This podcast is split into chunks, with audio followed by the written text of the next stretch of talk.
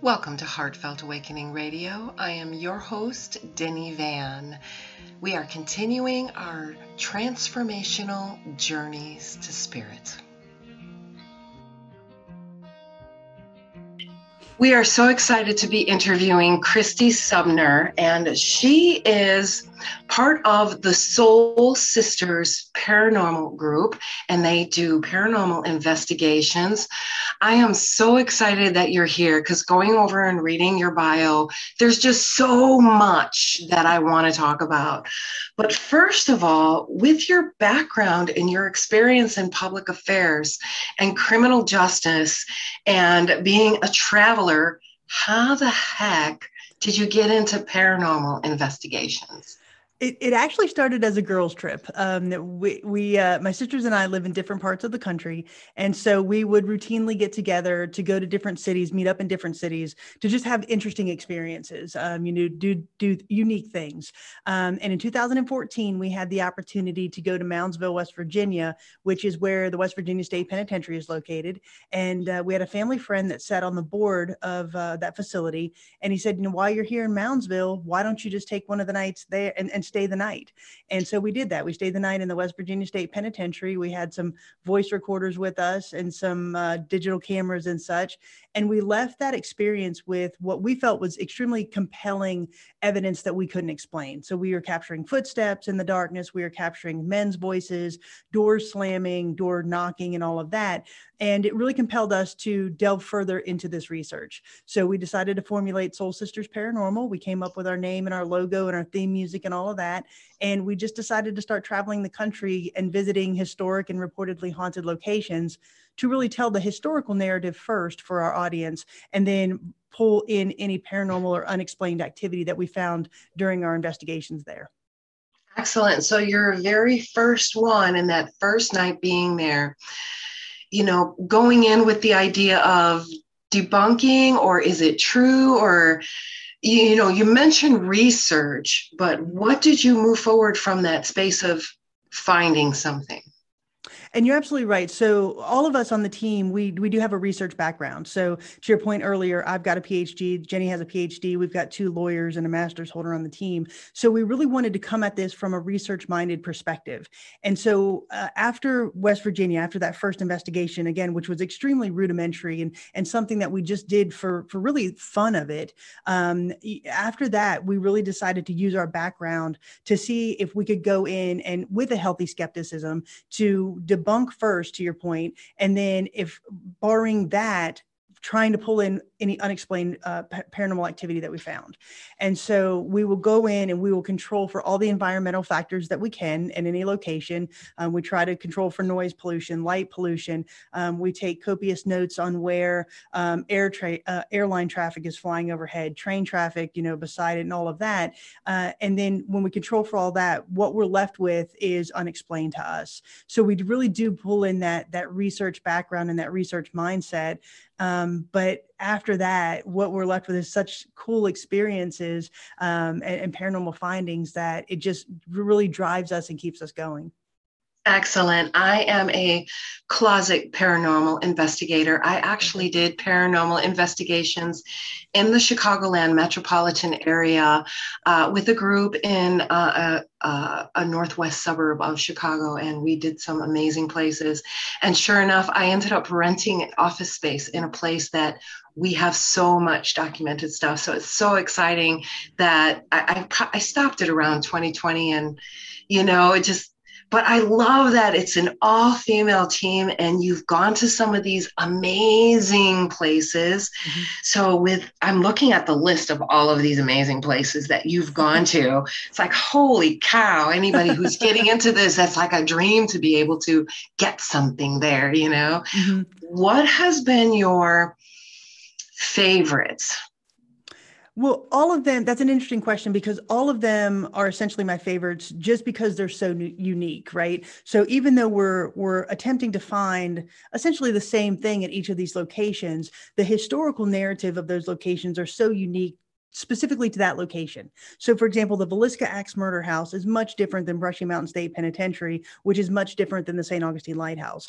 So, really, all of them have that unique historical background uh, that that just fascinates me on every level. So, you know, I get to go in and have a very tactile experience with these his, historical places, right? I get to, you know, walk up the stairs of the lighthouse or put my hands on bricks that were laid by Revolutionary War soldiers. So, each of them have been a favorite. Um, from a historical standpoint, I would say that Fort Mifflin, I, I kind of give the nod to Fort Mifflin in Philadelphia uh, simply because of the longevity, uh, the historical components behind that. It was built during the Revolutionary War um, just by revolutionaries who had such faith in the clause um, that they were able to hold off the British, the entire British fleet of, of boats in the in the harbor there, so George Washington could get his army out of Philadelphia. So just the historical background of that location to me is is fantastic, and it also has a lot of unexplained activity that we found when we investigated there.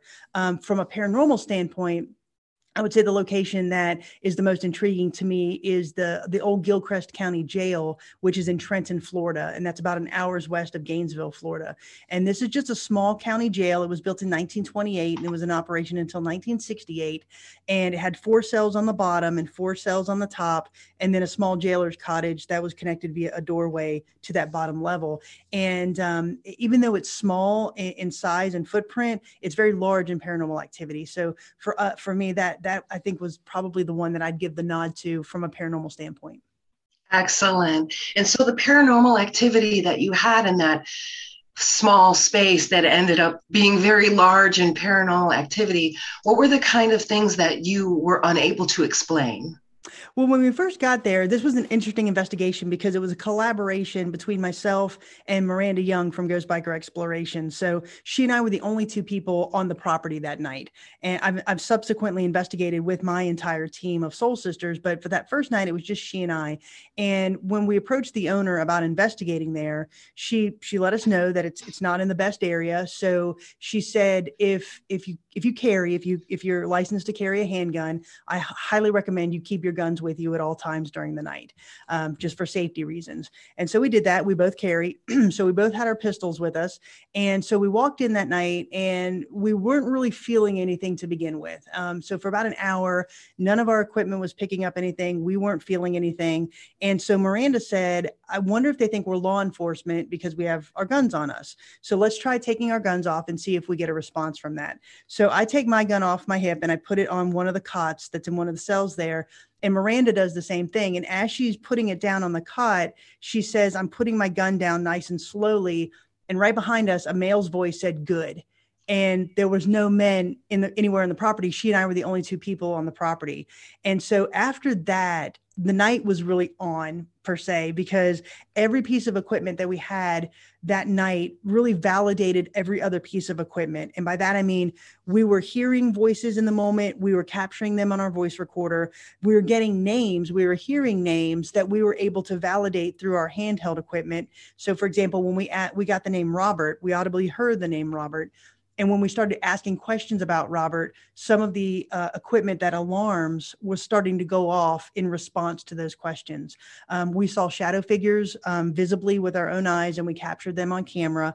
Um, we have a device called an SLS camera, which generally speaking is an iPad connected to um, a, a, a, little camera that has an algorithm in it. And it, when it perceives a human form in, in the space in front of it, it will put a stick figure on the screen. And so there was no living person in front of that camera, but yet we had stick figures that were interacting with us and doing motions that we asked them to do, such as raise your hand and all of that stuff. So that was very intriguing to us. And it was like, if I could call it, the, the perfect paranormal investigation that's what i would label this just because of the amount of activity that we couldn't explain and then we had those other pieces of, of, of equipment validating those experiences do you ever go back to those locations? Is that a location that you went by yourself, right? And then you went with your soul sisters? Is that one that you frequent and still get activity? Yes, we've been there multiple times, and that's just a location, and it's easy because it's close to us. Um, the same thing with the St. Augustine Lighthouse. We've been there multiple times because we're in Florida. Um, there's other locations that it's just maybe a one-time shot for us. So, for example, the Villisca Axe Murder House. You know, going from Florida to Iowa, it's a little bit of a trek. So, uh, on those investigations, we go in with the mindset that this may be the one and only opportunity that we have. Um, but there's other locations that we've gone to multiple times. Um, Henry River Mill Village Village in North Carolina. That's another location that we frequent. Um, and, and, so, yeah, so to your to your question, the old Gilchrist County Jail is a location that we frequent, and we we get experiences every time we go. That's fantastic. Mm-hmm. That's freaking fantastic. so, um, have you done any kind of paranormal investigations outside the United States? Not yet. No, uh, we do have a bucket list of international locations that we want to get to. Um, Leap Castle in Ireland is the number one international location that we want to get to, and pretty much any place in Europe. Uh, I love American history, but European history has such a longevity that that we really don't have. So to be able to go over there and investigate some of those locations would be a tremendous opportunity. Um, I'd like to go to the Monte Cristo Homestead in Australia. Um, I've been there before, but not as an investigator. So I'd love to go back and really take some equipment and spend the night and investigate that location. Um, there's several places in Canada that I would love to get to as well. So the the list is so long, and, and you know there's there's so many locations, both uh, domestically and internationally, that just have such an amazing history. And as I said before, the history is really what drives us. So to get to any of those locations is is always a fascinating experience for us. Absolutely. I do have an experience. My husband and I went with a group and they were doing paranormal investigating. It's part of the group. Um, this was around 2010. It was our 25th wedding anniversary. And oh, we cool. stayed in Kinnitty Castle. And I would highly recommend you add Kinnitty Castle to your bucket list. Um, but what we weren't expecting was the Northern Illinois, uh, excuse me, the Northern Ireland Paranormal Investigation Group that was there already. They had their cameras and everything cool. set up, and they let us join their investigation. Oh, that's a and lot of fun. It was a lot of fun. So I would definitely add that. But there's so much wonderful um, possibilities out there, especially what you do in bringing in the history of it, because the history really helps fill in those pieces, doesn't it?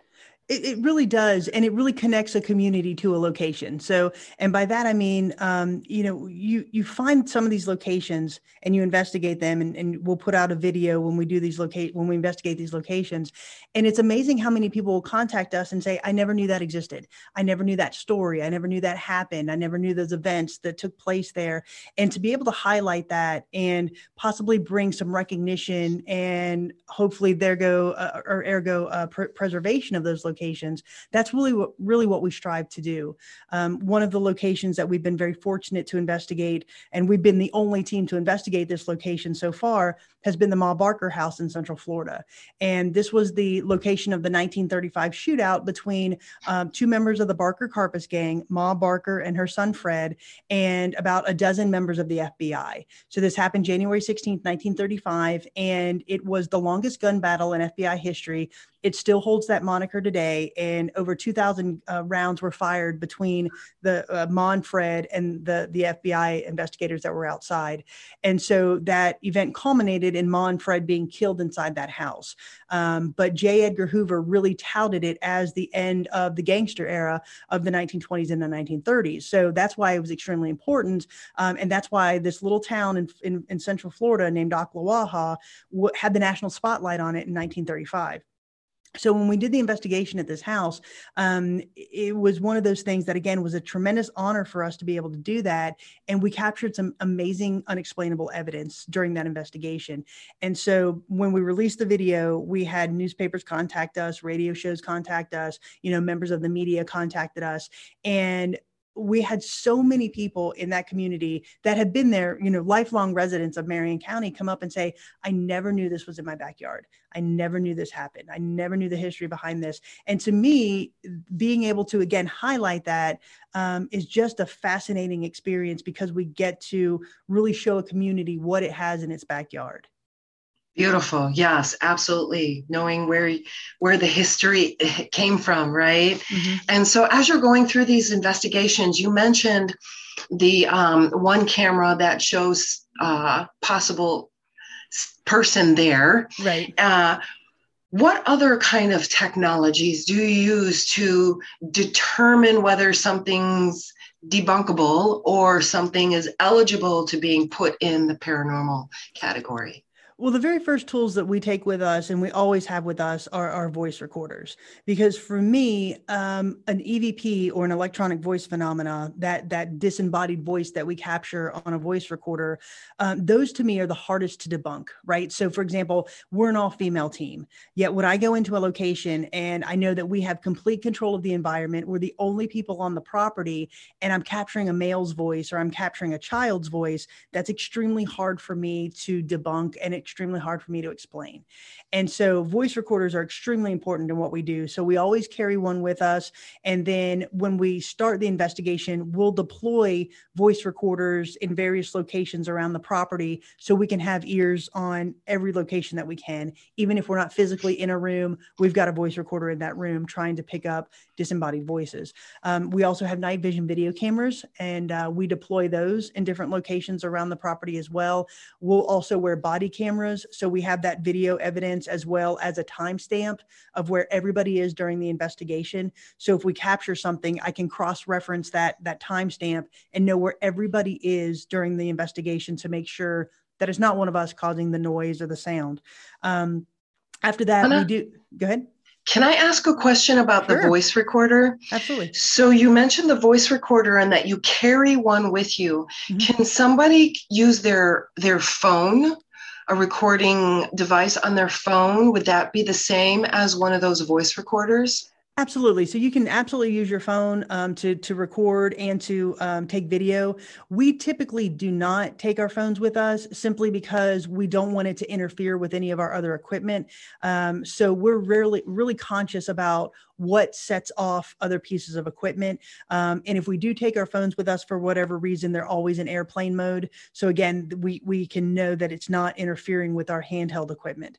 Um, so good yes. to know. That's yeah. excellent advice because there have been times where it's like, did I just hear something? I think I, I wish I had a voice recorder, mm-hmm. but I, and I realized I have recorder right on my phone. So then you talked about after the voice recorder. Go ahead. Yeah, so then we have, like I said, night vision video cameras that will deploy in different locations around the, the property that night. Um, we have about 12 of those. They're battery operated. So even if the, the location doesn't have electricity, we still have, you know, um, a site on, on any location in the, in the property there. Um, and then we take handheld equipment with us, uh, tools designed to measure various things. Um, we have something called an EDI box and essentially it's a, it's an electronic device but it has different sensors on it. So if you set it down um, it will measure vibrations it will measure temperature changes it will measure electromagnetic energy so if anything approaches it and it's not one of us and something has energy, it will go off. Um, so that's an interesting tool to have. We have what we call K2 meters. Um, these are small handheld devices, again, designed to measure electromagnetic energy. Um, so theoretically, if we go into a location and there's no power, there's no electricity on, these things should not alarm in any way. So when they do start to alarm, we kind of say that that could be something unexplainable. Um, again, because there's not there's no energy acting upon it, therefore they shouldn't be alarming. But when they do, that is kind of compelling to us. Um, we have a device called a, a spirit box. And generally speaking, this is a small AM FM radio that's been modified to very quickly sweep through frequencies. So when you turn it on and you hit sweep, it'll go as it's running through these AM and FM frequencies. The idea being that spirits can use the white noise to communicate with us. Um, so we've been very uh, fortunate to capture some interesting things that we can't explain from that box. Um, and we also take what we call trigger items. And so when we before we go to a location we'll de- we'll do a deep dive into the history of that location. So we'll spend time in libraries archives um, the library of congress the smithsonian anything that from where we can draw information about that location. And we use that to guide our questions but also to allow us to experiment with different trigger items. So for example when we went to um, fort mifflin in philadelphia they have casemates throughout the fort, and casemates are subterranean rooms um, where they stored munitions and to keep them safe and dry. Um, but they also used a couple of these casemates for solitary confinement cells. And so we knew through our research that there was a guy um, named William Howe who was put in solitary confinement. And so we asked ourselves, what would somebody in solitary confinement want, right? Water, bread, probably a cigarette or something like that. So we did we put those things in there again to try to try to trigger a response. And so we we really try to get creative with those trigger items that we take to these locations. Um, so uh, that that really kind of rounds out our, our arsenal of of uh, investigation tools.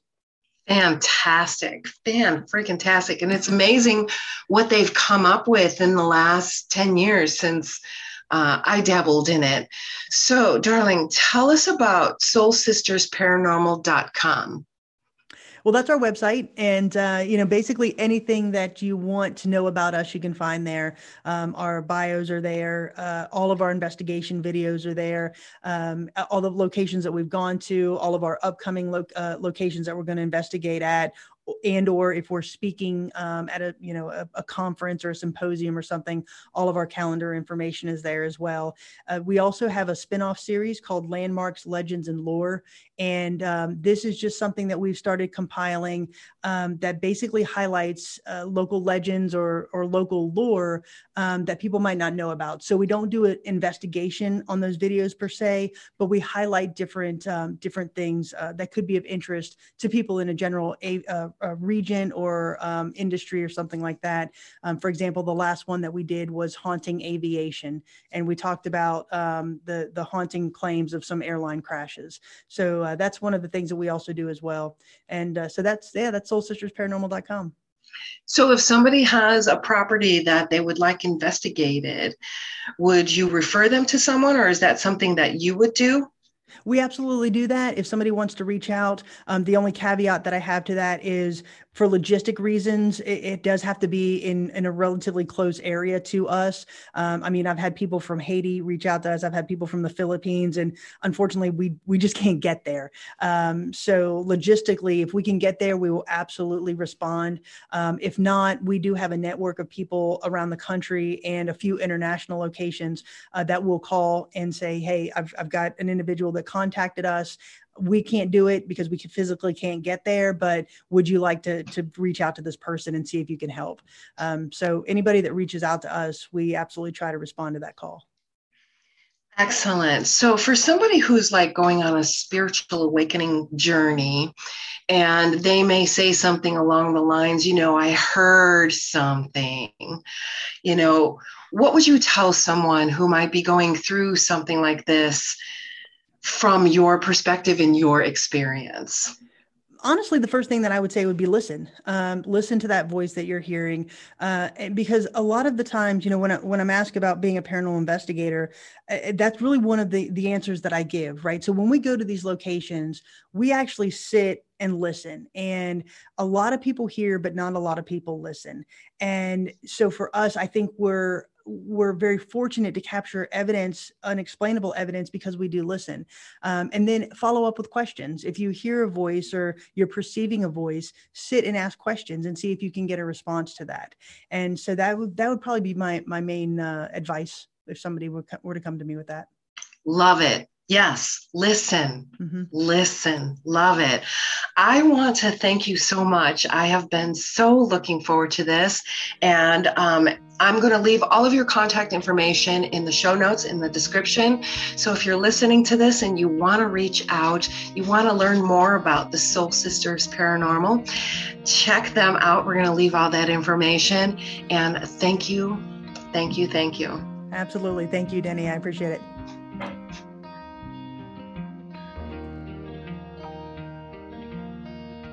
Thank you so much for being here. So I was just looking over the notes and I thought, this is my fourth interview of the day. I'm like, oh, this is the best interview of the day. wow, four interviews. Now I've done three um, as, as a guest appearance, but man, four, that's, that's a, that's a hefty uh, schedule.